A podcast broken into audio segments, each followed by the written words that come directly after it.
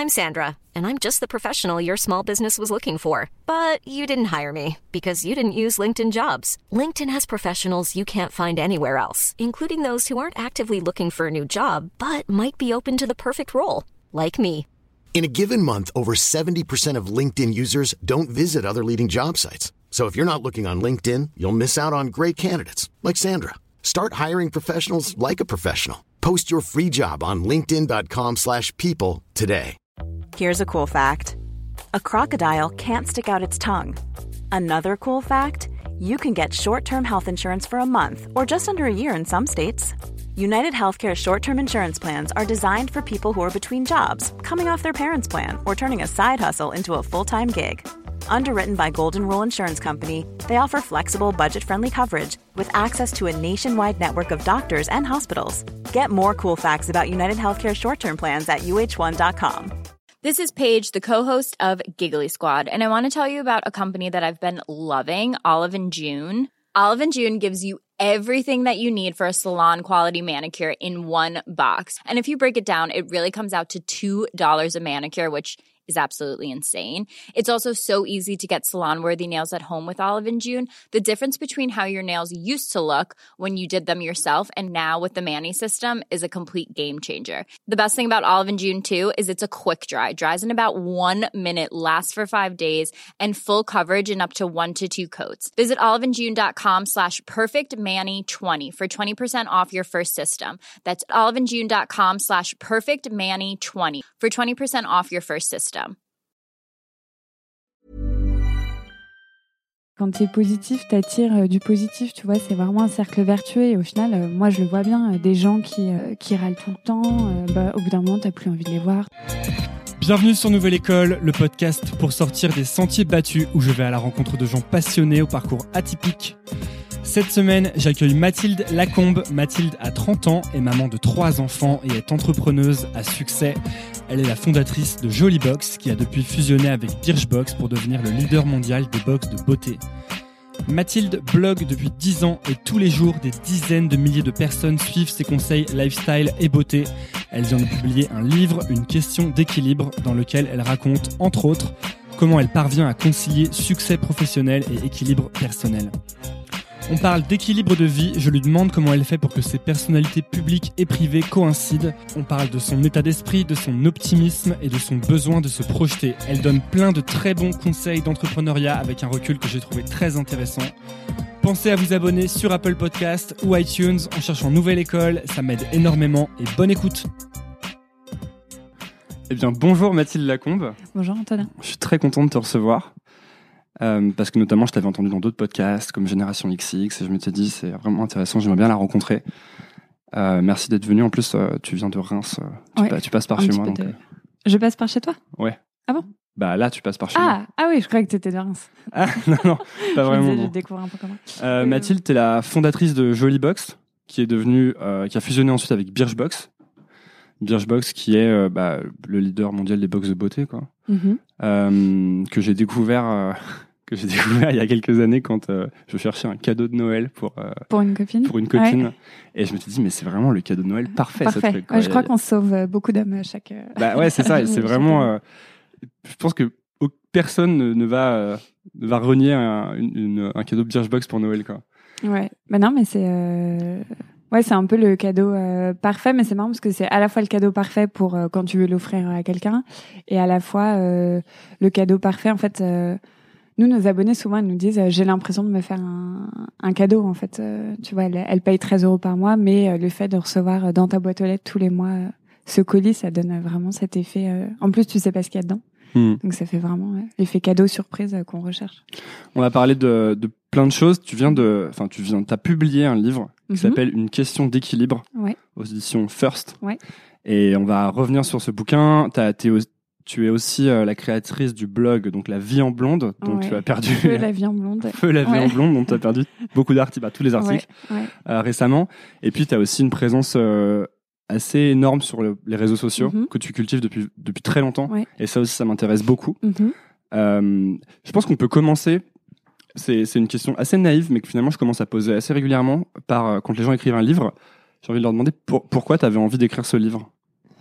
Alors pourquoi j'avais envie d'écrire ce livre euh, alors d'abord, c'est la maison d'édition qui est venue me chercher en fait. Euh, c'est euh, c'est pas moi qui étais avec mon petit projet en train de de chercher des maisons d'édition et, euh, et j'ai eu un vrai coup de cœur en fait avec euh, mon éditrice Aurélie et qui est vraiment venue me voir, euh, voilà, qui suivait mon blog, qui me suivait sur les réseaux sociaux et et qui m'a dit voilà, tu as carte blanche si tu devais écrire un livre et et comme effectivement dans des interviews j'avais déjà dit que que ça faisait un peu partie de, mes rêves.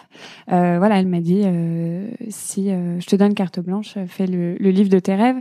Et, et voilà, c'est vrai que ça m'est un peu apparu comme comme une évidence. Enfin, ça fait dix ans que que j'écrivais sur mon blog, que je partageais sur les réseaux sociaux. Et euh, et que voilà et que je fais beaucoup d'interviews mais euh, comme je te disais euh, juste avant qu'on démarre le podcast c'est que parfois dans des interviews t'as pas forcément euh, le temps le les moyens de, vraiment raconter tout ce que ce que tu ressens comment tu vis les choses. Et je me disais qu'avec un livre c'était la bonne occasion de de faire ça en fait. Ouais ce qui est important pour toi pourquoi du coup le thème de l'équilibre? Euh, alors ça, c'était vraiment important parce que j'ai été euh, énormément sollicitée par euh, des maisons d'édition depuis très longtemps, mais qui voulaient que je fasse des livres beauté avec des tutoriels beauté ou ce genre de choses. Et je t'avoue que ça, ça me tentait pas du tout. et là, ce que j'aimais, c'était vraiment ce côté. au final, c'est exactement ce que je fais sur mon blog et sur mes réseaux sociaux. certes, il y a dix ans, j'étais une blogueuse beauté, mais le fait que maintenant j'ai des enfants, que je sois entrepreneur et tout, fait que euh, finalement, ce que je partage, c'est beaucoup plus un lifestyle que juste euh, des conseils beauté. Euh, et surtout, en fait, je vois que les, les, questions, les retours que j'ai des filles qui me suivent, c'est avant tout des questionnements sur justement comment tu arrives à gérer, comment voilà comment tu arrives à avoir des enfants, à avoir un boulot qui te plaît et et voilà et sentais que c'était ça qui me semblait bien plus intéressant à creuser et, et d'expliquer plutôt que de juste euh, à montrer comment faire un trade eyeliner, tu vois. Ça a été conscient dans l'équilibre dans sa construction ou est-ce que c'est quelque chose que tu que as analysé en, a posteriori? Bah, Je pense que c'est... Euh il y a quelque chose qui est plus ou moins conscient parce que de toute façon euh, c'est des choix de vie que tu fais et que euh, voilà j'ai toujours fait en sorte que euh, voilà je savais que j'avais à la fois envie de, de bosser, d'avoir, euh, de m'épanouir là-dedans, et en même temps, j'ai toujours su que j'avais envie d'avoir des enfants jeunes. Euh, et donc, forcément, tu fais des choix euh, pour t'assurer de trouver ce fameux équilibre. donc, tu vois, le fait d'habiter en province et d'être près de mes parents et de mes beaux-parents. Enfin, il y a, y a, plein de, de, choses comme ça qui finalement participent à mon équilibre et que j'ai pleinement choisi. Donc, c'est pas juste un c'est pas juste un hasard où dix ans après je me dis ah bah oui finalement euh, mm. j'ai trouvé mon équilibre. En fait tu vois j'y travaille au quotidien et c'est ce que je dis c'est que de toute façon l'équilibre c'est quelque chose de très fragile et que mon équilibre que j'ai trouvé là aujourd'hui euh, dans six mois il sera peut-être euh, complètement différent tu vois donc et puis peut-être que c'est un, un, équilibre de si tu lisses, non? Tu dois avoir des hauts et des bas. Ah bah complètement. De toute façon, euh, c'est euh, c'est euh, le, ce bouquin. Parce que quand, ce bouquin, il n'était pas là pour dire j'ai une vie parfaite, faites comme moi, regardez, j'ai mes trois enfants, ma start-up. Non, pas du tout. C'est que de toute façon, je, je, suis comme c'est pas parce que je suis sur Instagram que mes enfants sont parfaits, dorment très bien. voilà, je suis comme n'importe quelle maman. j'ai des jours où je galère, j'en ai j'en ai plus que marre. Tu vois, ce matin, j'ai mis deux heures et demie pour pour revenir jusqu'à toi. Il y a des jours ouais, où, j'en ai juste marre, euh, je suis fatiguée, il y a des choses qui vont pas. Mais encore une fois, je pense que c'est aussi dans ma nature euh, d'être euh, d'être optimiste et de voir les choses de manière positive. Ça vient d'où justement le, cet optimisme? Ça vient d'où? Ça vient de. Parce que c'est assez important dans tout ton parcours, dans, tout ce que tu fais en fait. Je pense que ça vient du fait que bah, je réalise que j'ai finalement, j'ai toujours réalisé que j'avais quand même. Euh, je suis consciente en fait de la chance que j'ai euh, de, euh, de voilà de, de d'avoir pu faire les choix de vie que j'ai fait. De, en fait, dès que ça va pas, je vais énormément relativiser et me dire il y a, y a, tellement pire pire que moi et tu vois j'ai toujours fait ça en fait même je sais pas même depuis petite tu fais ça? Ouais ça, ça t'arrive souvent les moments où Après, tu, je pense que parfois j'ai vu, euh, j'ai une maman qui a plutôt tendance à, euh, c'est plutôt l'inverse en fait. Elle va plutôt euh, dramatiser les choses. Et donc peut-être que c'est un peu de se dire, je prends un peu le contre-pied de ça et je me dis bon, finalement, c'est, il y, a pire que nous. et, et, voilà, en fait, c'est je me dis c'est important pour avancer parce qu'en fait dans la négativité tu t'avances jamais en fait si tu toi tout le temps sur ton sort si rien ne va si et puis je trouve qu'en fait tu Enfin, c'est très bête à dire, mais quand tu es positif, t'attires euh, du positif, tu vois. C'est vraiment un cercle vertueux. Et au final, euh, moi, je le vois bien. Euh, des gens qui qui râlent tout le temps, bah, au bout d'un moment, t'as plus envie de les voir, t'as pas envie de t'as pas envie de discuter avec eux. Enfin, je sais pas. Ouais, t'attires ce que tu dégages. Ouais, mais complètement. Bah, enfin, moi, je moi, j'en suis persuadée. Mais, mais t'arrives à rationaliser comme ça, non, parce que pour le coup, ça, c'est quelque chose que je pense avoir très bien intégré, que t'attires ce que tu dégages. Ce qui ne m'empêche pas quand euh, j'ai des coups de mou, c'est-à-dire tous les jours, euh, de euh, de me dire non mais ça va, regarde la chance que t'as. Ouais. je me dis ça une minute et ensuite je me dis non mais c'est quand même, tu vois. Et ensuite j'oublie de rationaliser, j'arrive pas. Ouais ouais. Euh, ben moi j'y arrive. Enfin je dis pas que j'y arrive à tous les coups, hein, mhm. mais j'y arrive. Après c'est un, un, travail aussi long terme. Oui je pense que c'est un travail. Je pense qu'il y a le fait aussi d'être exposé sur les réseaux sociaux fait que j'ai un peu comme une sorte de pas de mission, mais je me dis euh, bon bah six mois, euh, je commence à, euh, à, broyer du noir tous les jours, à voilà, à ne, à ne à ne plus réussir à positiver. Bah, je me dis Néon que ça va être compliqué pour pour beaucoup d'autres en fait, donc.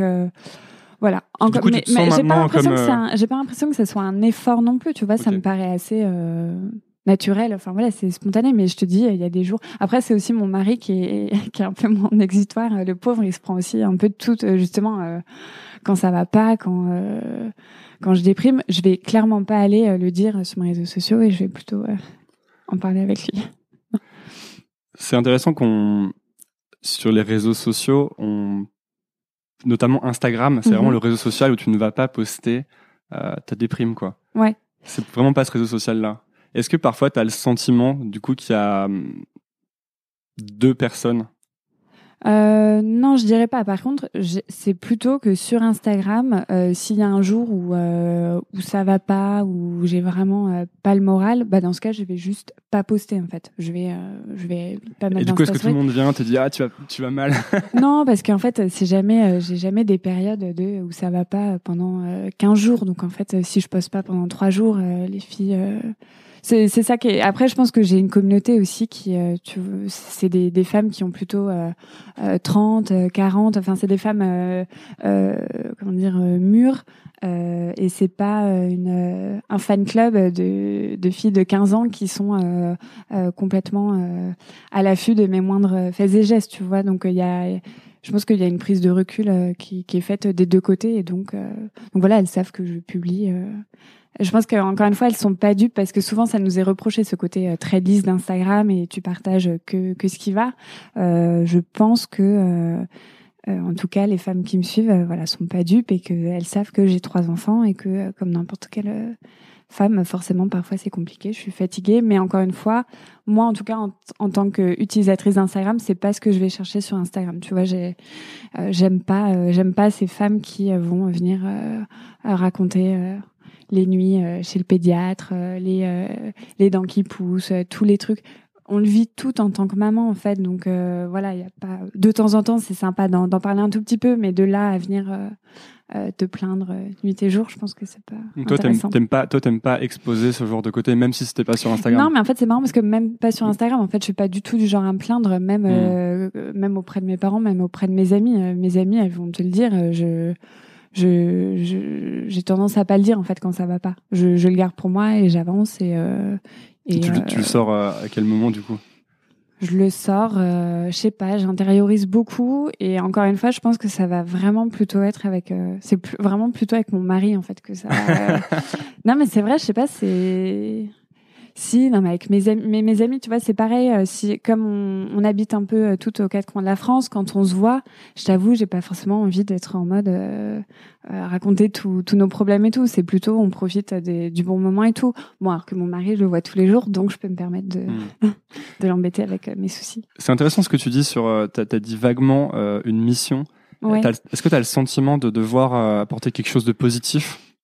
Bah, en tout cas, alors peut-être que mission c'est un peu fort, mais en tout cas que je sais qu'il y a des, des femmes qui me suivent. Voilà, ça va faire dix ans que je suis euh, que j'ai mon blog, euh, ça doit faire euh, six ans que je suis sur Instagram, donc je sais qu'il y a des femmes qui me qui me suivent et que j'ai un impact plus ou moins fort, en tout cas sur sur peut-être pas sur leur quotidien, mais parfois sur des choix qu'elles qu'elles ont fait dans leur vie et que ça se manifeste comment elles te le disent euh ouais elles me le disent et euh, c'est très touchant. Enfin je reçois euh, beaucoup de mails chaque semaine. Là avec les dédicaces les rencontres dédicaces que je fais pour la sortie de mon livre je rencontre beaucoup et et ouais c'est très touchant parce que parfois il y en a vraiment qui me qui me disent c'est grâce à toi que j'ai fait ça ou il y en a même une dernièrement qui m'a dit bah ça y est j'ai lu ton livre et grâce à toi j'ai eu le déclic. Le petit troisième que je voulais depuis des années bah ça est je me lance parfois ça peut paraître vraiment anodin, mais finalement, tu peux avoir un vrai impact sur euh, sur des gens euh, juste à travers euh, un, fil Instagram. Et ça, j'en ai vraiment conscience.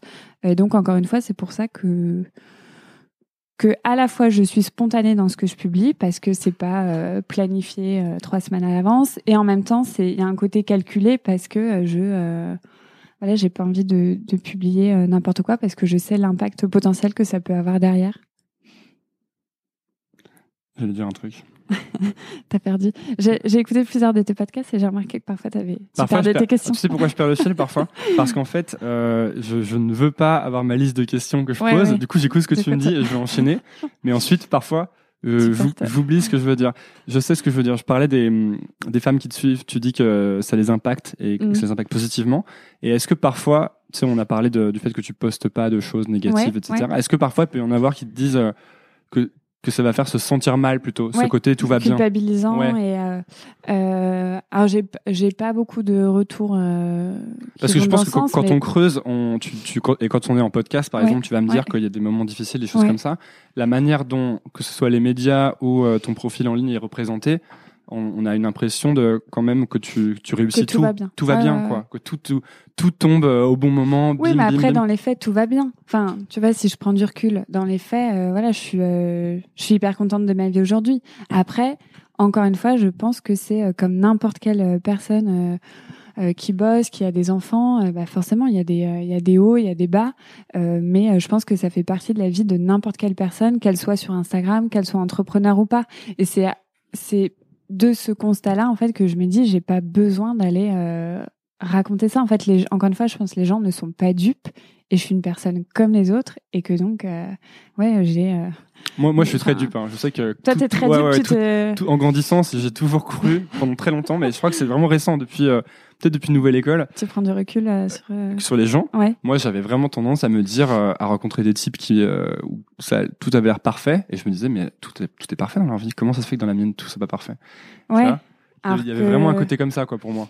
Alors que moi, j'ai toujours eu plutôt ce, tu vois, même par exemple quand j'étais plus jeune, j'allais suivre beaucoup de people ou de, et finalement après, t'entends toujours euh, des déboires ou des trucs et tu dis, mais finalement, tu, c'est des personnes comme les autres en fait, et que donc elles ont forcément les mêmes euh, soucis que toi.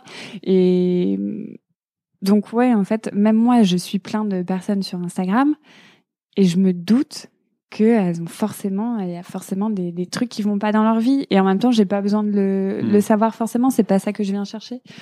Donc, euh, donc voilà. Mais ça m'empêche pas, tu vois, par exemple, euh, je sais pas si tu connais euh, Céleste Barber sur Instagram, non, tu vois, qui, euh, euh, ah non, c'est pas un truc de, ah de barber. C'est une, une, une, comédienne américaine et au contraire, elle sur son Instagram, elle parodie un peu plein de plein de starlettes ou euh, qui justement montrent une vie parfaite. Et elle elle, elle fait complètement l'opposé dans des photos euh, très drôles où elle te montre genre euh, woke up like this ouais voilà. mais genre il y a zéro filtre voilà tu vois sa cellulite enfin et bah voilà. Mais à l'inverse j'adore suivre son compte mais moi c'est pas un truc que, parce que ça reflète sa personnalité peut-être ouais voilà complètement et moi, c'est pas ma personnalité. Encore une fois, même que je sois sur les réseaux sociaux ou pas, j'ai jamais été comme ça. Donc, euh, justement, je me vois pas. Tout à l'heure, tu me disais, est-ce qu'il y a deux personnes différentes? Mhm. Je pense que non, pas du tout. Il y a pas deux personnes. Je suis vraiment euh, comme je suis dans la vie euh, sur les réseaux sociaux, en fait. Et alors, est-ce que ça t'arrive Ça, c'est vraiment des questions. ça, c'est méga. est-ce que ça t'arrive de poster un truc mhm. et de te dire non, en fait, et de le retirer, genre? Euh, non. Euh, non, récemment. Mais euh, non, parce que franchement, je fais quand même attention à ce que. D'accord. Parce que et puis moi, je suis pas du tout. Euh, j'ai toujours veillé, tu vois, en 10 ans d'exposition, à jamais être dans euh, la polémique ou dans. euh, donc, à, je vais jamais poster sur un truc qui peut être amené à, à générer des plein de, je sais pas, plein de trucs négatifs qui m'amèneraient à, à supprimer un, un contenu, en fait. Donc, non, je veux pas de. A quelque chose qui est vraiment intéressant, je trouve, dans ton parcours, c'est le sentiment, tu vas me dire si, ce- si j'ai juste, que en fait, tu savais à peu près tout le temps ce que tu voulais faire. Que tu t'es, qu'à l'inverse, à la différence d'autres personnes, tu t'es pas vraiment. euh, chercher. Chercher. euh, ouais. Et euh, alors ça c'est assez vrai. Enfin en tout cas c'est l'impression que j'ai, mais j'ai vraiment du mal à l'expliquer. Euh, parce qu'effectivement, je le vois avec, euh, j'ai euh, trois frères et sœurs, on est assez rapprochés, donc on a tous des parcours assez différents, mais je vois bien, bah, j'ai un frère qui a fait du droit comme toi et qui s'est bien plus cherché euh, que. euh, Vous avez eu la même éducation tous les. oui, oui, oui, ouais, on vous- c'était- on c'était comment, même euh, éducation. Euh, une éducation très, euh, bah, justement, un vrai, euh, co- comment dire, je sais pas, un noyau familial très, très fort. On est très, très proches et avec des parents très, euh, comment dire, très, euh, à la fois avec qui nous poussaient quand même beaucoup à nous dépasser.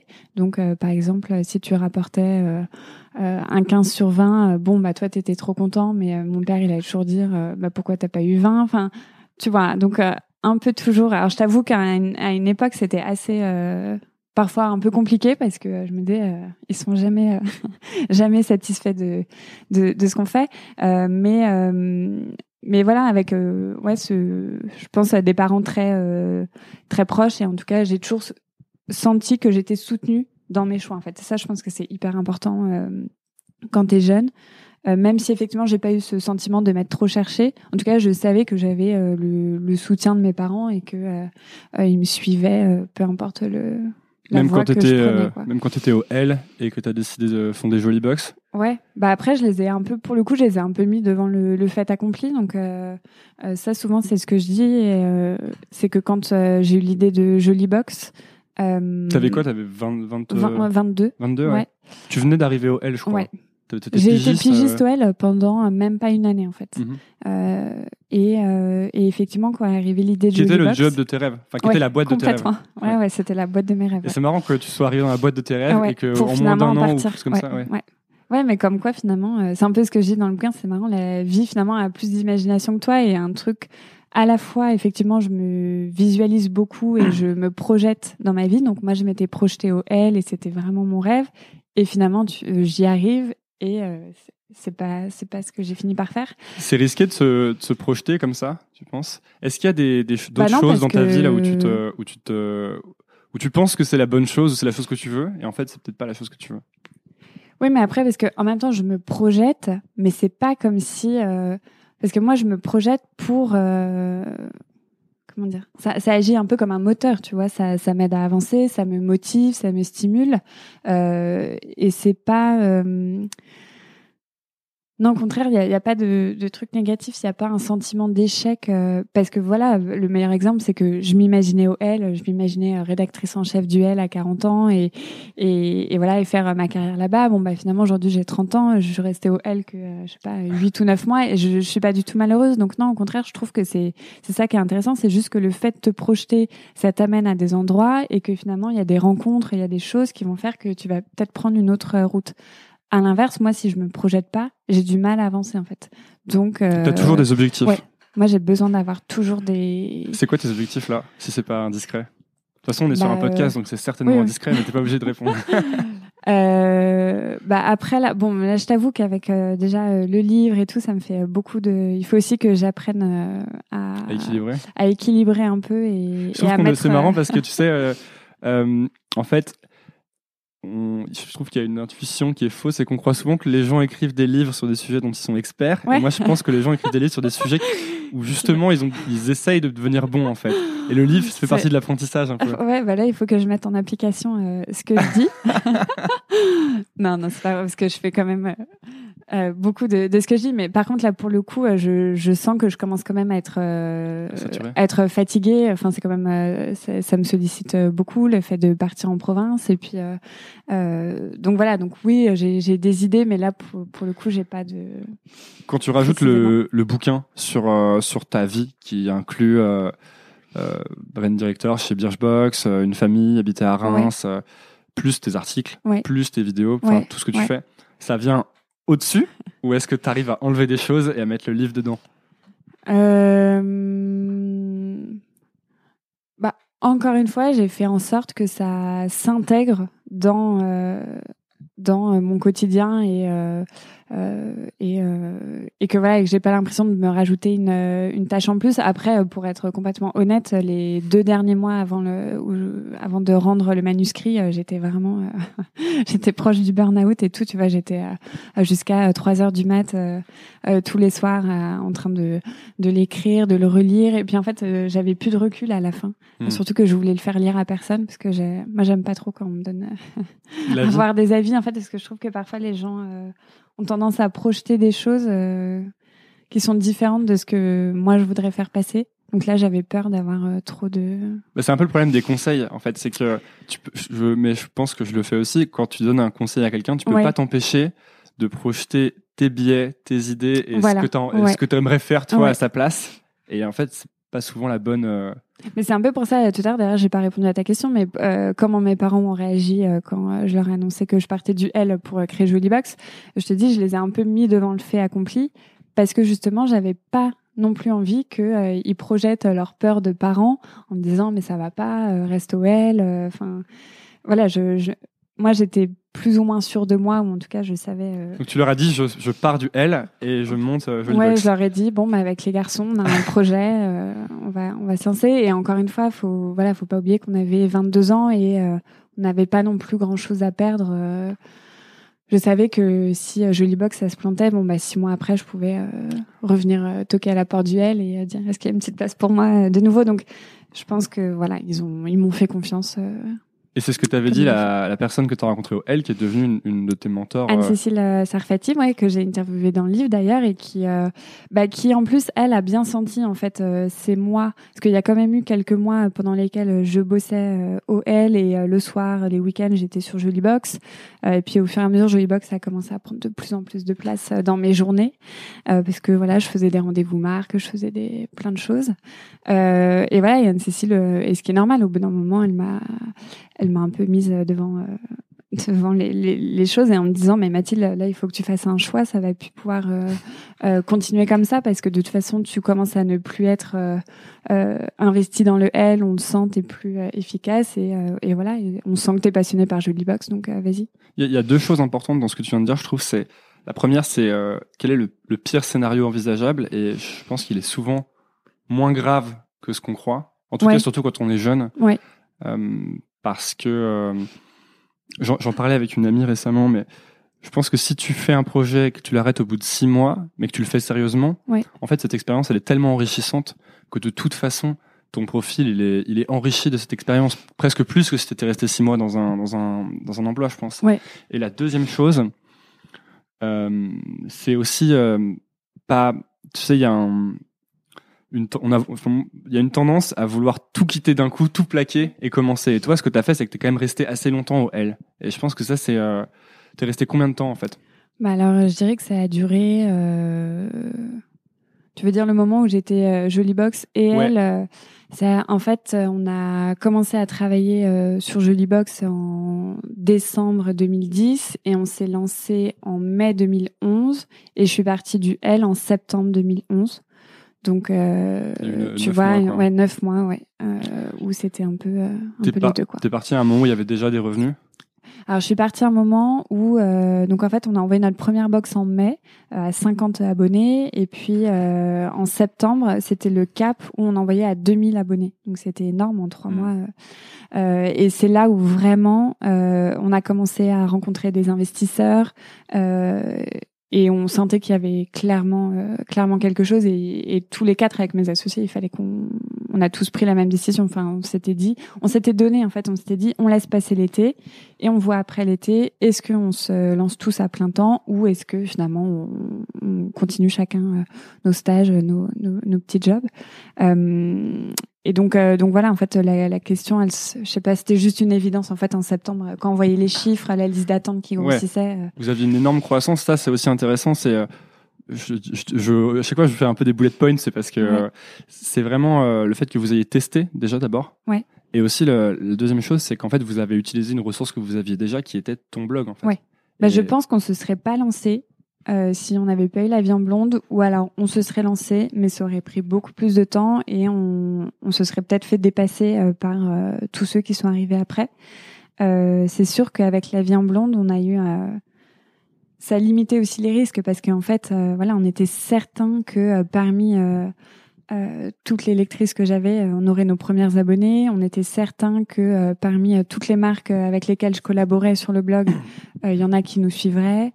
Euh, encore une fois, il faut se rappeler que c'était euh, voilà il y a 7 8 ans et que euh, euh, les marques étaient euh, beaucoup moins sollicitées, Euh, il y avait euh, beaucoup moins de blogueuses, de youtubeuses, donc euh, c'était bien plus simple d'émerger et de euh, voilà et d'innover. Euh, donc euh, voilà, il y avait un peu encore une fois tous les tous les facteurs euh, au vert pour euh, pour se lancer. Mais c'est intéressant parce que souvent, on dit l'entrepreneuriat, c'est prendre des risques. c'est- Il faut prendre des Ouais. risques. Et en fait, on se rend compte quand les projets fonctionnent, souvent, c'est qu'il y a une, une- une- euh, les, les- les fondateurs ont très bien limité les risques. Et là, dans votre cas, par exemple, vous aviez euh, un concept qui existait déjà. Mhm, Qui, mhm. euh, et, et que tu voulais en plus pour toi. Ouais. Donc ça qui est Ouais. vraiment intéressant Ouais. aussi quand tu lances un projet, je pense, c'est de, de vouloir ce truc Ah que oui. tu crées. oui, bah, Finalement, est-ce que si tu avais pu acheter euh, la Birchbox, tu l'aurais fondée? Bah peut-être pas. En fait, c'est ça qui est marrant, c'est que euh, moi, mon premier réflexe, en fait, quand j'ai vu Birchbox, c'était de me dire comment je peux m'abonner.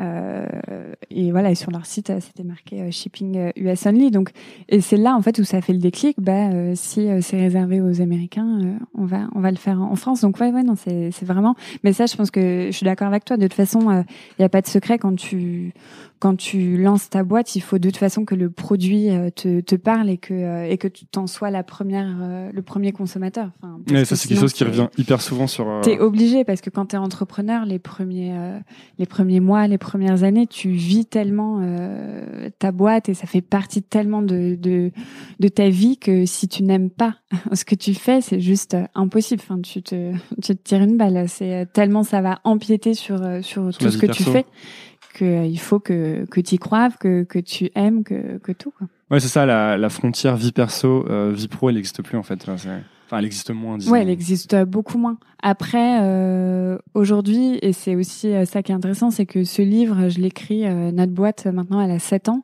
donc c'est plus vraiment une start-up euh, comme ça l'a été. Euh, Il y a 60 personnes au siège à Paris. Euh, c'est une boîte qui est rentable. C'est euh, donc le schéma est complètement différent euh, de euh, de euh, quand on s'est lancé et où là, effectivement, euh, euh, j'ai eu mon fils. Mon fils, peu de temps après avoir euh, lancé Jolie Box, bon, bah, mon congé mat, il est un peu passé à la trappe. Enfin, voilà, il y a forcément un peu des, des concessions à faire, mais Tu, encore tu une fois, combien de temps après euh, le lancement? Euh, mon fils, il est né, euh, je l'ai eu deux ans, deux ans après le lancement, et c'était pile au moment de la fusion avec Birchbox. Donc, euh, c'était un moment hyper important euh, pour, euh, bah, pour, pour nous en tant que, que boîte. Et en même temps, j'avais cet événement personnel qui était euh, tellement plus fort que tout que, encore une fois, ça m'a permis aussi de prendre euh, euh, beaucoup de recul sur, euh, sur ce qui se passait euh, au bureau. un, un autre, Une autre chose que je trouve euh, vraiment super intéressante, c'est de voir à quel point euh, un projet qui a démarré comme un blog de cuisine, en fait, Mhm, ouais. très très tôt, Ouais. euh, est devenu euh, plus tard euh, quasiment devenu Birchbox en fait. Et ça, je trouve que ça, ça en dit long sur euh, à quel point les petits projets qui paraissent innocents peuvent, mener- peuvent mener très loin. Tu sais. Ouais. Souvent, on commence pas des choses, je crois, parce qu'on se dit ça, ça sert à rien ou c'est pas assez important. ou- Ouais. On a toujours le sentiment qu'on doit monter Facebook di- directement, tu sais. Ouais. Alors qu'en fait, souvent, c'est les petites choses auxquelles on fait pas attention qui mènent à des grosses choses. En tout cas, sur ce podcast, ça revient tout le temps. Tout quoi. le temps, Ouais, ouais. absolument. Mais je pense qu'en fait, c'est parce que ces petites choses, c'est euh, des choses qui, euh, bah, qui sont vraies et qui sont sincères et qui, euh, et qui parlent. Et typiquement, mon, mon blog cuisine, qui est devenu un blog beauté, qui est devenu aujourd'hui un blog un peu plus lifestyle, c'est quelque chose, euh, voilà, que j'ai toujours fait par. euh, par ouais, par passion, par voilà, c'est quelque chose qui et je pense que ça se ressent et que c'est aussi pour ça que au fur et à mesure les gens ont commencé à adhérer, les filles ont commencé à me suivre et il n'y a pas de secret, quelque chose qui marche, c'est parce qu'il y a voilà derrière il y a il y a quelque chose de, de sincère et de vécu derrière. Et ça, ça te venait d'où, toi, ce, cette, cet amour pour la beauté ou cet intérêt pour la beauté? Euh, Alors ça, c'est pareil, c'est un peu la question qu'on me pose et que euh, j'ai un peu de mal à vraiment euh, Parce que c'est une vraie, c'est une vraie passion. En fait, ouais, c'est vraiment quelque chose. Mais même ma mère, euh, c'est vrai que quand on sort des photos, euh, voilà, il y a des photos de moi où j'ai euh, j'ai l'âge de ma fille aujourd'hui, trois ans, et j'ai déjà du faux maquillage, des des boucles d'oreilles. Enfin, j'avais ce côté très coquette et que voilà que je sais pas euh, spécialement euh, expliquer. Ce qui est marrant, c'est que je vois que ma fille aujourd'hui est pareille. Alors bon, elle, pour le coup, elle m'a peut-être moins en, exemple et qu'elle me voit euh, passer du temps dans ma salle de bain. Mais après, en fait, ce que j'aime bien avec la beauté, c'est que au-delà de cet aspect qui peut paraître futile à beaucoup, il y a quand même quelque chose de beaucoup plus profond. Et je le vois notamment là quand, quand je rencontre les femmes euh, autour euh, du bouquin. Et euh, que en fait la la façon dont tu te présentes aux autres et, et, au monde en fait et le fait de voilà de, de te maquiller de prendre soin de toi euh, ça en dit aussi beaucoup sur bah voilà sur tes relations aux autres et que souvent et notamment avec la maternité il y a beaucoup de femmes qui ont tendance à, à s'oublier parce que voilà c'est hyper c'est un chamboulement énorme et que et qu'il y a quelqu'un qui finalement est plus important que toi et c'est ton enfant et finalement, la beauté, ça peut être ça qui en raccroche, euh, qui, qui, donne le déclic à beaucoup en fait de euh, d'aller chez le coiffeur. Enfin, quand tu vas pas bien, qu'est-ce que tu fais? Tu vas chez le coiffeur. Enfin, en tout cas, les femmes beaucoup.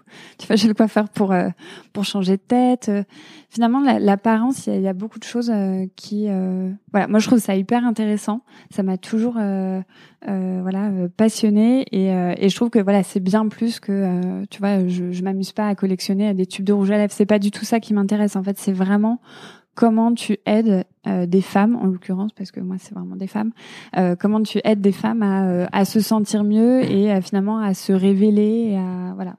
Est-ce que le, la question, euh, c'est marrant parce qu'il y, y, a eu beaucoup de femmes qui sont venues récemment sur ce podcast. J'ai le sentiment que certaines d'entre elles diraient que ça fait partie d'un conditionnement et que c'est apprendre, c'est un problème à prendre dans l'autre sens. Qu'en fait, il faudrait déconditionner les gens à, à, avoir besoin de se trouver beau pour se sentir bien et faire en sorte qu'ils se sentent bien, bien sans, se trouver beau. Parce que ça, je, après, moi, je comprends aussi qu'on puisse, euh, euh, comment dire, on peut pas avoir. How would you like to look five years younger? In a clinical study, people that had volume added with Juvederm Voluma XC in the cheeks perceived themselves as looking five years younger at six months after treatment. Look younger, feel like you. Add volume for lift and contour in the cheeks with Juvederm Voluma XC. Reverse signs of aging by adding volume to smooth laugh lines with Juvederm Volure XC. For important safety information and to find a licensed specialist, visit juvederm.com. That's J U V E D E R M.com. Not for people with severe allergic reactions, allergies to lidocaine, or the proteins used in Juvederm. Common side effects include injection site redness, swelling, pain, tenderness, firmness, lumps, bumps, bruising, discoloration, or itching. There's a risk of unintentional injection into a blood vessel, which can cause vision abnormalities, blindness, stroke, temporary scabs, or scarring. Talk to a licensed specialist to find out if it's right for you. I'm Sandra, and I'm just the professional your small business was looking for. But you didn't hire me because you didn't use LinkedIn jobs. LinkedIn has professionals you can't find anywhere else, including those who aren't actively looking for a new job but might be open to the perfect role, like me. In a given month, over 70% of LinkedIn users don't visit other leading job sites. So if you're not looking on LinkedIn, you'll miss out on great candidates like Sandra. Start hiring professionals like a professional. Post your free job on linkedin.com/people today. Tous les combats, j'ai envie de dire. Euh... Oui, mais par exemple, pour moi, se trouver beau, c'est pas forcément. Euh, tu peux te trouver euh, belle sans euh, être apprêtée, maquillée, coiffée.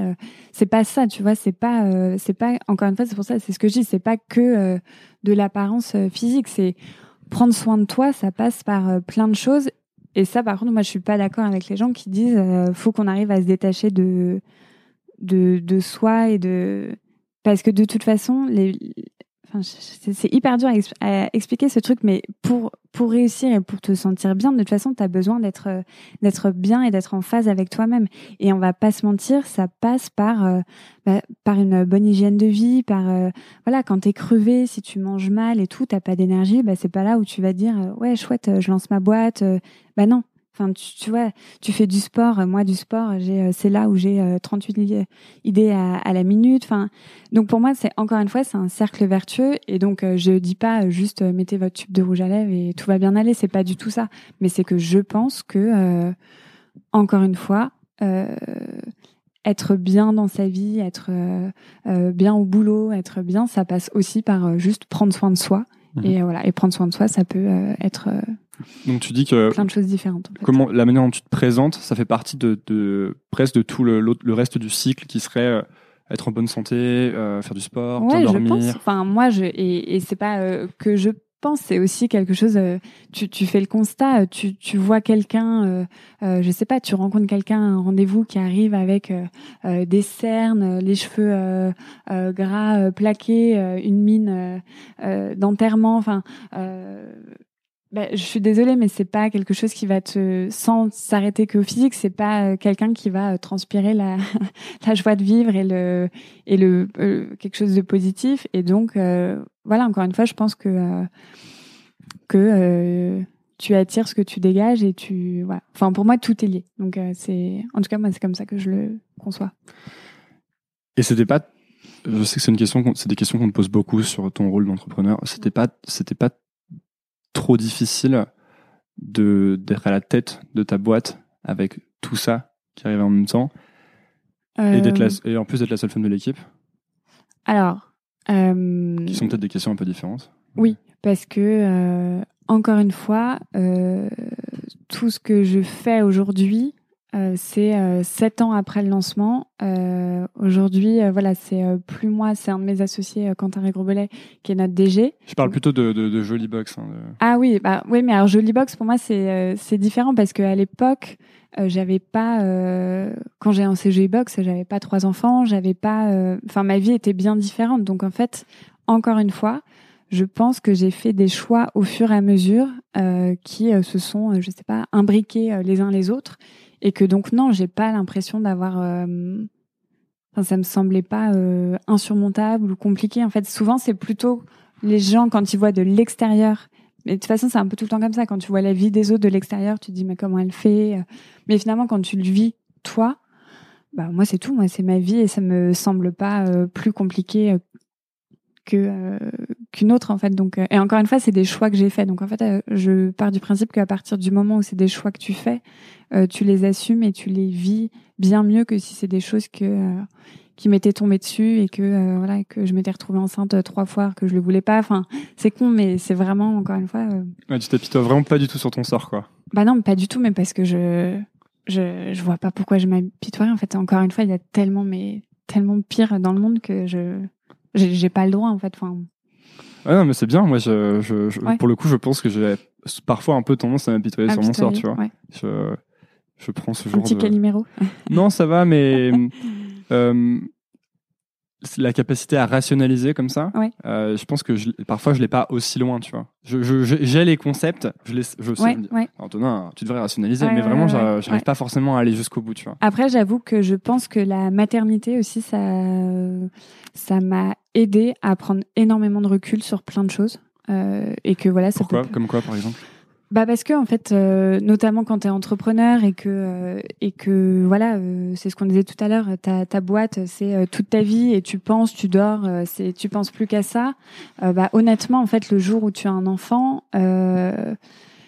bon bah tu réalises que finalement oui, c'est génial ce que tu as fait, mais il y a quand même en fait un truc qui est mille fois plus je sais pas si tu changes de focus un peu voilà en fait c'est tu changes de focus et donc ça veut pas dire que euh, euh ça ça, ça m'énerve. Ça veut pas du tout dire que euh, tu es moins ambitieuse ou euh, ou que t'as pas envie de bosser et tout. Pas du tout. Ça veut dire que justement ça te permet une sorte de, de prise de recul vis-à-vis de de ton boulot et de la façon dont dont dont t'envisageais ton quotidien qui moi en tout cas me permet en fait c'est très bateau, mais je me dis maintenant, tant que mes enfants sont en bonne santé, que, eh ben en fait tout va bien.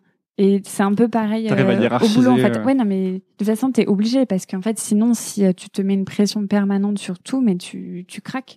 tu, te mets la, tu te mets la pression. Est-ce que tu es du genre à te mettre la pression beaucoup? Oui, par contre, je me mets la pression, mais encore une fois sur moi. Je pense que je suis très exigeante avec avec moi-même et que et que voilà. Après, j'ai toujours été comme ça. C'est un et encore une fois, je pense que si j'avais pas été aussi exigeante envers moi-même, tu vois, j'en serais peut-être pas là aujourd'hui. C'est aussi parce que euh, je me remets énormément en question. Je voilà, je, fais un travail un peu permanent sur euh, sur moi. Et ben, je pense que c'est, euh, je vais pas chez le psy, mais tu vois, je je, je voilà, je me pose beaucoup de questions, mais comme tout le monde, mais ce qui fait que ça m'aide à à avancer. C'est quoi tes questions du, du moment? Bah euh, non, mais, mais mes questions, c'est euh, j'en ai plein, mais parfois effectivement, euh, je me dis, mais est-ce que j'en fais pas trop? Est-ce que finalement, parfois, quand je vois des copines qui sont juste, voilà, je sais pas comment dire, salariés, plus, enfin, je sais pas, qui ont un truc plus classique, un schéma de vie plus classique, mais quoique mon ma vie est assez classique finalement, mais je sais pas comment dire. J'ai l'impression que effectivement, je me rajoute beaucoup de choses, beaucoup d'ambitions, beaucoup de projets. Euh, et que parfois ça serait peut-être plus simple si euh, voilà si euh, je laissais juste faire les choses et que et que j'arrêtais de toujours vouloir plus et en même temps je sais c'est ce que je disais et en même temps je sais que de toute façon j'ai besoin de ça et que j'arriverai pas à m'arrêter et que donc il faut juste que je fasse en sorte que tout s'équilibre plus ou moins bien et t'arrives ça ça m'intéresse beaucoup hein. je pense j'ai un peu tendance à m'en mettre trop aussi sur le plateau, comme on, ça se dit pas, mais comme ils disent on the plate euh, en anglais. Euh, Est-ce que tu arrives à, à, à, être satisfaite en fait? Est-ce que tu arrives à te dire ah ça va, j'assure, ou est-ce que tu es toujours en train de te dire ça va, mais je pourrais assurer comme 10% plus quoi? Alors j'ai fait beaucoup de progrès là-dessus parce que j'avais vraiment une tendance euh, à toujours euh, bah justement en fait avec ce travers de toujours me projeter toujours à pas profiter de l'instant présent parce que je me disais bon bah ok c'est cool on a fait ça mais c'est quoi le prochain truc? Et euh, en fait au bout d'un moment euh, c'est euh, bah, c'est épuisant parce qu'en fait tu tu profites jamais. Ouais voilà ça, ça, tu ne sais pas quand ça s'arrête. Et encore une fois je pense que le fait d'avoir mes enfants m'a pas mal aidé t'es un peu obligé en fait quand t'as des enfants de euh, prendre la vie au jour le jour parce que euh, c'est tellement euh, différent de tout ce que t'as vécu que de toute façon euh, tu sais pas vraiment ce qui t'attend. Et ça ça m'a un peu aidé à encore une fois à me dire bon on voit un peu plus plutôt que de me projeter à six mois tout le temps voilà maintenant je me projette plus à un mois. T'as descendu le voilà j'ai descendu le curseur mais après, encore une fois, c'est aussi une question de personnalité. De toute façon, je sais que j'ai besoin de ça pour avancer. J'ai besoin de me projeter. J'ai besoin d'avoir des projets.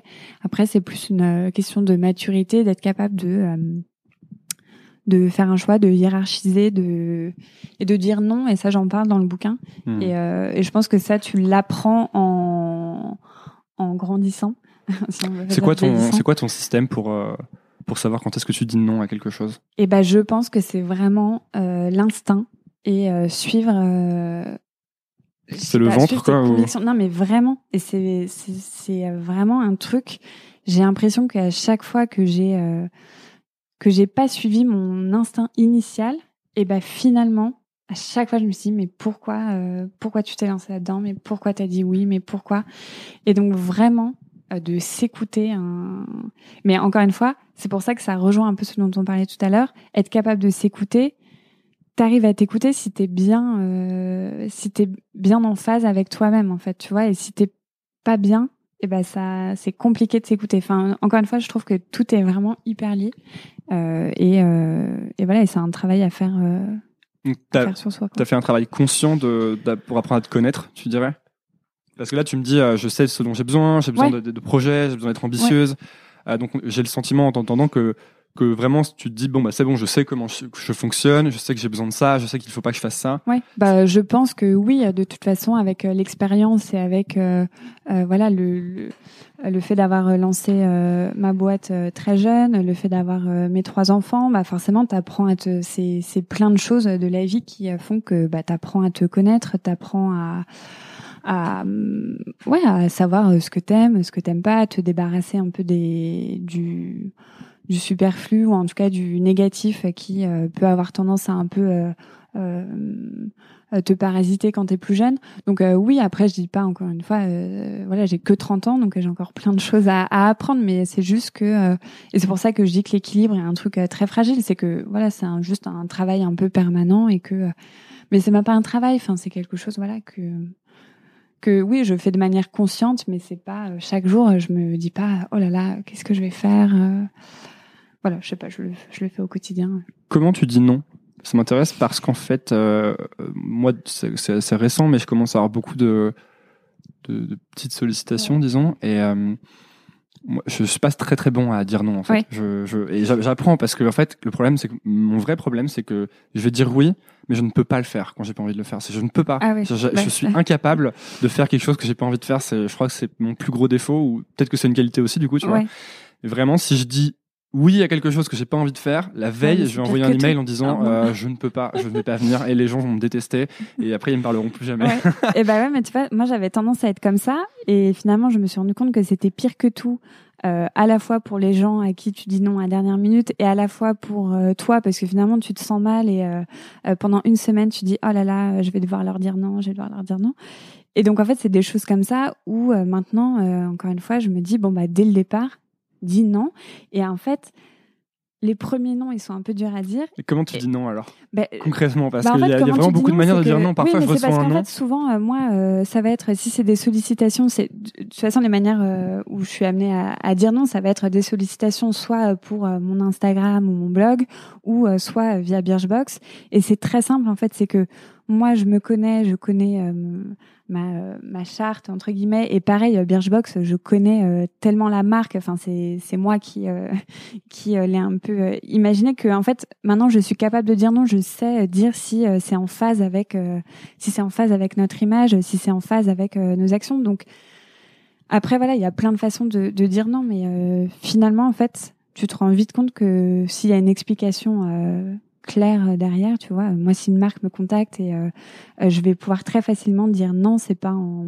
Et si quelqu'un te contacte pour euh, faut, faut, savoir que quand je pose des questions, c'est parce que c'est souvent la réponse elle est souvent pour moi. Quand si quelqu'un te contacte pour prendre un café, déjeuner, ah oui, tu sais, bah parce que souvent ils vont dire euh, j'aimerais bien prendre un café et ça va prendre cinq minutes, sauf que ça prend jamais cinq minutes et que en plus si tu fais Enfin, tu, tu peux pas en fait faire ça parce que tu, tu t'arrives plus ah à rien faire ensuite. Quoi. Ah ça par contre ça je vois parce que pareil tu vois j'ai toutes les semaines de demandes de est-ce que vous pourriez euh, être euh, notre chef de, de mémoire pour on fait un mémoire sur les box on fait un mémoire sur la blogosphère ça j'en reçois toutes les semaines et ça c'est vrai que je dis non à quasiment toutes les demandes sauf si euh, encore une fois, c'est pas un nom euh, méchant, c'est un nom de euh, prioriser, de hiérarchiser euh, les choses. Et donc voilà, ça va être un nom où je vais expliquer que voilà, je suis désolée, mais j'ai vraiment pas le. Tu vas expliquer, ouais. J'ai pas, j'ai pas le temps. Après, encore une fois, je vais pas non plus me justifier. Après, pareil, je suis très sollicitée effectivement pour aller prendre un café pour des personnes qui veulent m'exposer juste leur leur leur projet de business et tout. Encore une fois, là, je vais beaucoup fonctionner au feeling et bah, si juste le projet m'intéresse euh, je vais dire euh, OK. Euh, dans un premier temps, dites dites-moi en plus juste par mail. Voilà. Encore une fois, je je peux pas de toute façon me permettre de me laisser déborder par ces choses-là. Et je me connais et je sais ce que j'ai envie. Et encore une fois, de laisser paraître comme image et comme message que je me laisserai jamais imposer un truc qui est pas en phase avec D'autant qu'il y a beaucoup de choses qu'on peut régler par écrit aussi, je trouve. Oui, c'est ah ça. Par exemple, euh, euh, on n'a pas besoin de, de, déjeuner une heure pour euh, discuter d'une idée de boîte, par exemple. tu vois. On peut en fait, on peut envoyer ah un email, quoi. Et, euh, et j'ai entendu un, un, truc assez intéressant récemment. C'est un, un, un, type ultra célèbre, je sais plus exactement qui, qui disait que pour dire non, il a un système. C'est que toute opportunité, toute demande, quoi qu'il arrive, il va la noter entre 0 et 10, sauf qu'il n'a pas le droit d'utiliser 7. Et en fait, il n'a pas le droit d'utiliser 7 parce que 7, c'est le chiffre que tout le monde va utiliser pour euh, prendre une décision. Ça, c'est le chiffre un peu neutre. Ouais, ouais. Et si tu enlèves le 7, donc soit l'opportunité, c'est un 6, et du coup, c'est à peine mieux que 5, donc c'est nul. soit l'opportunité, c'est un 8, et, du coup, tu y vas, tu vois. Et euh, là, ça commence à être mon nouveau système. Là. Ouais, non, mais c'est un peu ça en fait. Bah ouais. C'est un peu. Euh... Bah, je connaissais pas ce système de notation, mais oui, c'est le fuck yes or no, tu vois. Ouais, oui, bah oui, mais c'est un peu ça. Pour moi, c'est euh, quand on me sollicite sur un projet, ça va. Je vais plutôt avoir tendance, encore une fois, à me projeter, à me dire, euh, bah tiens, euh, est-ce que j'investirais dans ce genre de boîte ou est-ce que j'ai l'impression que c'est déjà vu et que voilà, je t'avoue que je reçois toutes les semaines des mails sur des, des filles qui, envoient, qui ont envie de lancer leur box. Bon, je dis pas qu'il n'y a pas, il y a plus de place à prendre, mais c'est je me dis juste que voilà, ça fait huit ans que les box euh, ont été lancées. Il y a peut-être euh, un nouveau truc à lancer sur le marché euh, complètement. Hmm. Il y a encore plein de choses à faire. Donc voilà, moi, je suis vraiment plutôt. Mais par contre, je reste quelqu'un de très disponible et je réponds quasiment à tous les messages que je reçois sur Instagram. Mais ça m'empêche pas de dire non parfois. Mais je fais en sorte de répondre. Mais voilà. En parlant de, tu sais, on parle des gens qui t'écrivent pour leurs projets. Est-ce qu'il y a des, très mauvais conseils que tu entends donner aux gens dans l'entrepreneuriat? Euh, après, euh, c'est un peu ce qu'on disait tout à l'heure sur euh, les conseils. Moi, je fais toujours très attention parce que je pense que l'expérience que j'ai vécue, c'est pas comme si je pouvais te sortir la recette exacte de pourquoi ça a marché. Et je sais que tu peux jamais répliquer à l'exact quelque chose que tu as réussi. Donc, euh, moi, je conseille euh, jamais quelqu'un. Enfin, comment dire? Si quelqu'un me sollicite et me pose une question, euh, la semaine dernière, je rencontre une entrepreneur et elle me dit voilà, là, il faut absolument que j'embauche. quel profil euh, tu penses qu'il me manque quoi comme profil? Bah là, très clairement, j'avais un peu plus ou moins analysé euh, euh, déjà de qui elle était entourée et de qui potentiellement elle, avait besoin. Ce genre de conseils, je trouve que tu peux le donner. Après, quand c'est des conseils, je sais pas très très larges, je trouve que c'est compliqué parce qu'en fait, tu peux à la fois, je veux pas donner de faux espoirs à des gens parce que je vais pas leur dire bon bah je vous conseille et donc ça va être un énorme succès.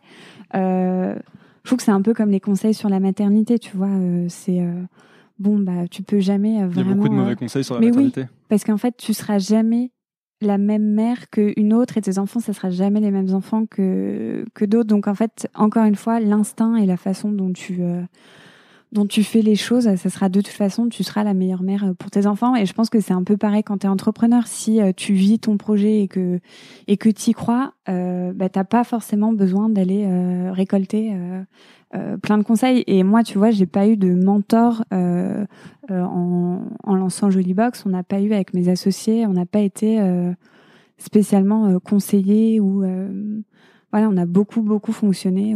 Après, on avait la chance d'être tous les cinq. Donc, forcément, à cinq personnes, tu t'aides beaucoup. Mais voilà, on s'est beaucoup, euh, on s'est beaucoup fait confiance et on a beaucoup fonctionné à l'instinct. quand tu commences à faire, les, choses avancent beaucoup plus que. Je sais que moi, j'ai passé beaucoup de temps, euh, bon, beaucoup de temps, c'est relatif, hein, mais il y, a, quelques années, à, énormément lire, à énormément euh, brainstormer tout seul, si je peux me permettre, ou, tu sais, à beaucoup dans ma tête, quoi. Et et en fait, il y, avait rien qui avançait jamais, tu vois. Et en fait, dès que tu commences à faire un truc, le simple fait de commencer à le faire, euh, bah, ouvre toutes les eh portes. Ben c'est même pour les idées. Les gens, euh, moi j'étais beaucoup là, alors j'ai pas la bonne idée, je faisais des listes d'idées de start-up, etc. Et en fait, ça sert à rien parce que tu peux prendre l'idée la plus bidon. Euh, si tu si as envie de la faire et que tu la fais avec ta personnalité, tu vas forcément trouver un truc original au bout d'un moment parce que c'est toi qui le fais en fait. J'ai le sentiment. Hein, mais... Ah mais complètement, complètement. Je pense que euh, je rencontre, je fais pas mal de, conférences, euh, voilà, d'entrepreneurs où je rencontre. Souvent, c'est des femmes et qui me disent. Euh, ah, j'ai vraiment envie d'être entrepreneur. Je suis en train de, je suis en train de chercher la bonne idée et tout.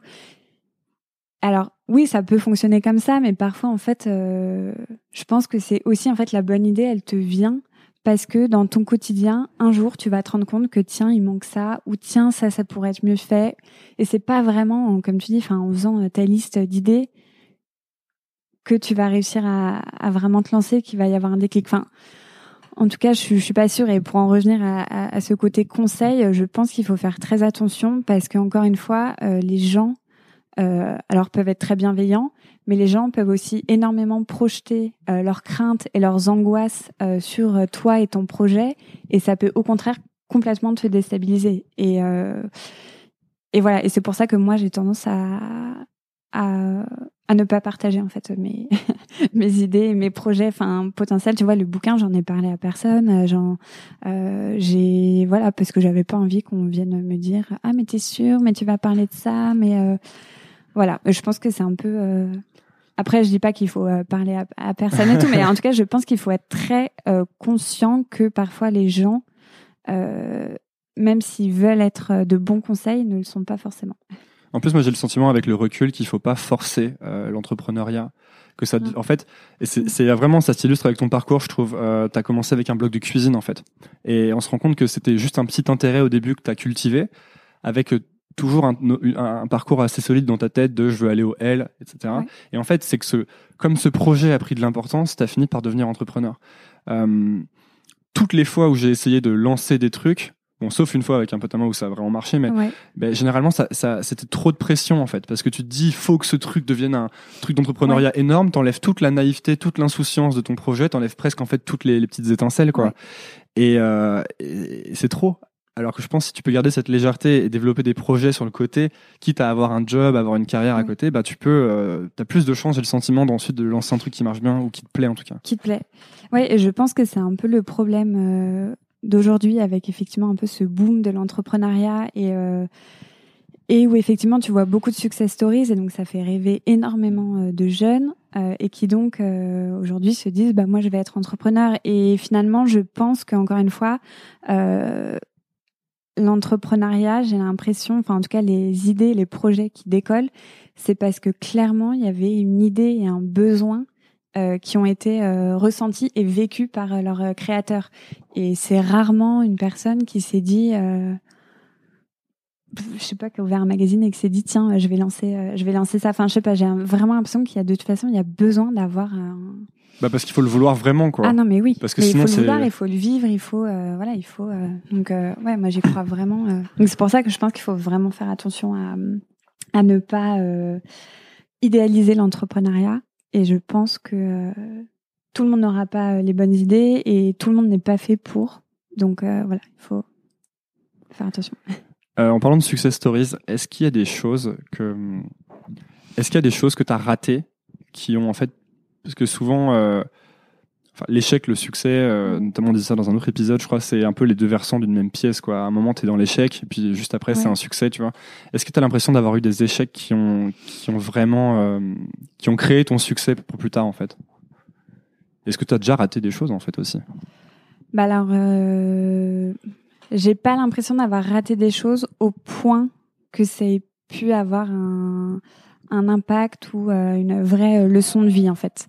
Euh, alors je pense que peut-être je suis encore, euh, euh, voilà, j'ai que 30 ans et donc je me dis. euh, Parfois, je me le dis en plus. Hein, tu vois, tout à l'heure, on parlait. euh, C'est quoi les questions euh, que que tu te poses? Et ben, souvent, c'est ça, c'est ce côté où j'ai l'impression d'être tellement euh, gâtée euh, par euh, la vie et par euh, euh, voilà par euh, tout ce que j'ai que je me dis quand est-ce qu'elle va arriver cette grosse claque qui est jamais arrivée encore? Et euh, et ça c'est un peu une de mes angoisses en fait de me dire ça va être quoi le le, le, le gros échec ou le gros truc? Parce que c'est vrai que oui j'ai eu des il y a des petits échecs enfin des, des petits ratés mais c'est euh, je sais pas encore une fois c'est des choses du quotidien qui sont vraiment anecdotiques.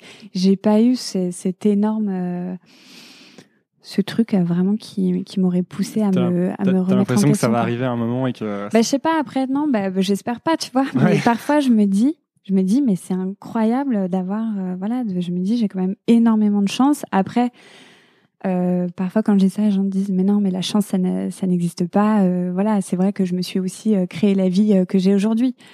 Mais c'est vrai que ça reste dans un coin de ma tête où je me dis, ah j'ai quand même, j'ai quand même de la chance et, voilà. Et je sais pas si un jour il y aura un. Ça, je connais, c'est marrant parce que je connais une, aucun intérêt pour le podcast en lui-même, mais je connais une personne qui, beaucoup penser à toi, qui dit les mêmes choses, Ah ouais? qui, euh, qui me dit, euh, enfin, qui me disait en fait, parce que, euh, je, je- il s'est jamais ri- rien passé de, de très mal, Ouais. très mauvais, Ouais. et euh, j'ai l'impression que ça va m'arriver dessus à un moment, Ouais. et qui, qui angoisse. En fait, comme il n'y a aucune euh, autre raison spécialement d'angoisser, c'est ça l'angoisse Oui, bah, c'est un principale. peu ça. Bah, moi, c'est un peu ça, en fait, parce que je me dis, c'est un peu mon seul euh, truc négatif. Mais parfois, tu vois, tu, tu lis des interviews euh, d'artistes ou de euh, ou d'écrivains et on va dire bah, ce qui a fait leur succès ou c'est c'est des écorchés vifs. C'est Mm. voilà, ils ont vécu des drames dans leur vie. c'est ça qui les a poussés à rebondir, à, à être voilà, à avoir du succès, à, à se découvrir, à donner le meilleur d'eux-mêmes. Et je me dis, bon bah moi. Euh, c'est vrai que voilà j'ai euh, Bon bah là je suis très heureuse, mais j'ai effectivement pas vécu de drame dans ma vie ou de trucs qui m'aient complètement euh, bouleversée. Donc voilà, j'espère que ça n'arrivera pas et que je pourrai. Mais effectivement, c'est le truc qui est dans ma tête un peu, souvent. Enfin voilà, effectivement, peut-être que je me crée ce, cette petite angoisse de qu'est-ce qui va m'arriver. Est-ce qu'il y a quelque chose que, on arrive sur la fin, hein. Est-ce qu'il y a quelque chose que, que les gens te reprochent et que tu penses ne pas être vrai? Euh... Bah alors, euh... qu'est-ce que les gens me reprochent que je pense ne pas être vrai? Euh... bah, Notamment, euh, avec euh, alors moi, j'ai de la chance d'avoir une, une, communauté et des femmes qui me suivent depuis longtemps et qui sont euh, plutôt euh, très bienveillantes. Et je pense que ça tient au fait que c'est des femmes, euh, comme je te disais, qui ont plutôt 30, 40 ans et qui sont assez matures. Mais là, j'avoue qu'avec la sortie du livre, forcément, je m'y attendais. Hein, il y a des, il y a des critiques, c'est normal. Euh, et, euh, et, les critiques vont euh, beaucoup tourner autour du fait que j'ai un mari très présent et que c'est comme ça, et je le cache pas, c'est comme ça que j'ai aujourd'hui réussi à trouver mon équilibre. et je t'avoue qu'en fait, que ces critiques m'irritent un peu parce qu'à l'inverse, on n'a jamais, jamais dit à un homme qui a monté sa boîte et qui a trois enfants, ah mais c'est facile, il a sa femme à la maison qui, qui gère les enfants, les courses. Et je t'avoue que c'est ça qui me, ça va être ce genre de, critique où euh, bon, je me dis c'est quand même pas euh, pas normal qu'aujourd'hui et surtout en plus ces critiques viennent de la part de femmes parce que 99% c'est des femmes qui me suivent et qui me lisent. Euh, je trouve ça dommage qu'en fait aujourd'hui des femmes voilà ne n'arrive pas à se projeter dans un modèle différent, euh, d'un modèle familial qui puisse être différent et que effectivement euh, euh, ça fait pas de moi une mauvaise mère de euh, pas être à la sortie de l'école tous les jours. Et et à l'inverse je me permettrai pas d'aller critiquer une femme qui a choisi d'être femme au foyer. Et donc je pense que voilà le euh, je sais pas si ça répond vraiment à ta question mais sur le côté critique ouais c'est un peu ce que j'aurais à dire. Comment tu gères, toi, les. Est-ce que tu as des haters un peu? Je pose cette question encore une fois parce que depuis récemment, je commence à avoir mes premiers. Euh, Tes premiers haters? Pas des haters, mais je commence à. Euh, des gens qui râlent. Enfin, ouais, c'est ça. Je dirais pas que j'ai pas des haters. Euh, après, avec la sortie du livre, je trouve que il y a beaucoup plus de critiques négatives, mais c'est marrant, elles vont pas du tout être, euh, elles vont pas m'être euh, dites euh, directement sur mes réseaux sociaux, mais ça va être ailleurs.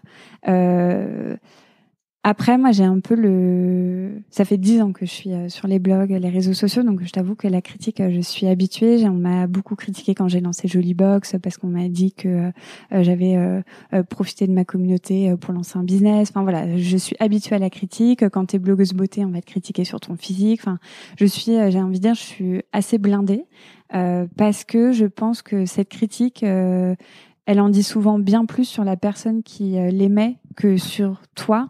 Et encore une fois, je pense qu'on en revient à ce qu'on disait tout à l'heure. Euh, toutes ces critiques euh, que, en tout cas, moi, euh, je, vais avoir, qui vont être plutôt sur justement mon, mon, choix de vie et le fait que voilà, c'est mon mari qui m'aide beaucoup, que je délègue, voilà.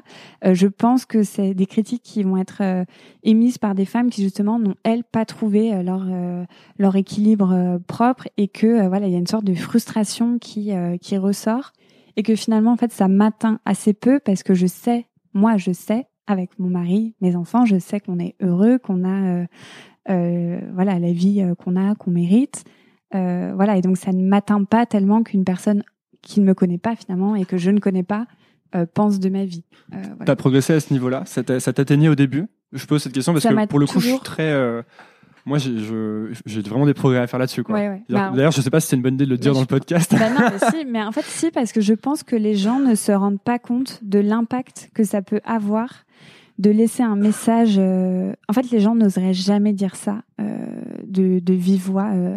Il y a des messages là que, que les filles laissent à propos de mon livre. Jamais elles, elles oseraient me le dire en face.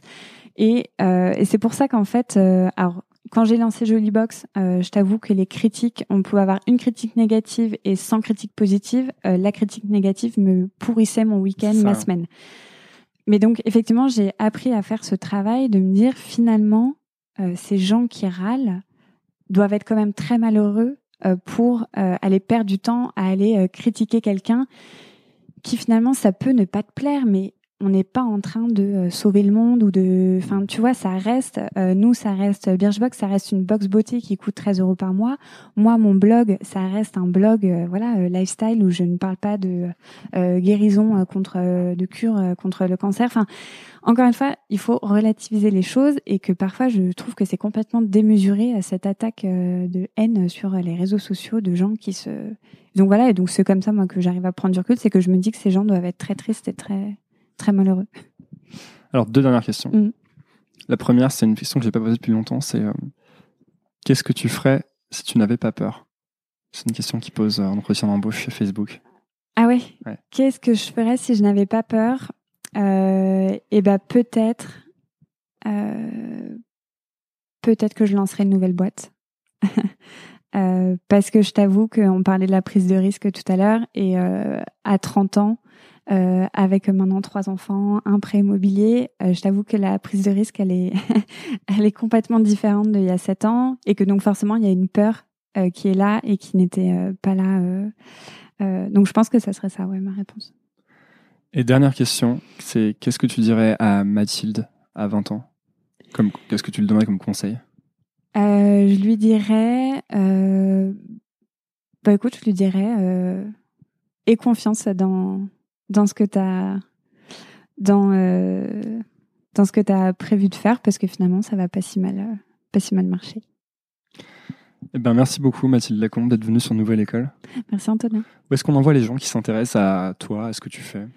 On peut les envoyer sur euh, mathildelacombe.com, qui est mon nouveau blog, et, et puis bah, sur birchbox.fr s'ils connaissent pas encore. Super, merci beaucoup. Ah oui, et puis ton livre ah. aussi. Ah oui, et puis Une question d'équilibre. Voilà, qui est dans, dans toutes les bonnes librairies. Voilà. Merci beaucoup. Merci. Merci d'avoir écouté. Si ça vous a plu, pensez à vous abonner sur iTunes ou Apple Podcast en cherchant Nouvelle École. C'est la première étape. Ensuite, vous pouvez encore plus m'aider en donnant une note au podcast, 5 étoiles de préférence. Ça se passe dans la section avis de iTunes ou de l'application podcast et ça aide beaucoup Nouvelle École. Vous êtes de plus en plus nombreux à suivre et ça me permet d'améliorer sans cesse le podcast. Merci à tous. Nouvelle École, c'est tous les lundis sans faute à 17h. À la semaine prochaine. Hey, it's Paige DeSorbo from Giggly Squad. High quality fashion without the price tag. Say hello to Quince. I'm snagging high-end essentials like cozy cashmere sweaters, sleek leather jackets, fine jewelry, and so much more. With Quince being 50 to 80% less than similar brands. And they partner with factories that prioritize safe, ethical, and responsible manufacturing. I love that. Luxury quality within reach. Go to quince.com slash style to get free shipping and 365-day returns on your next order.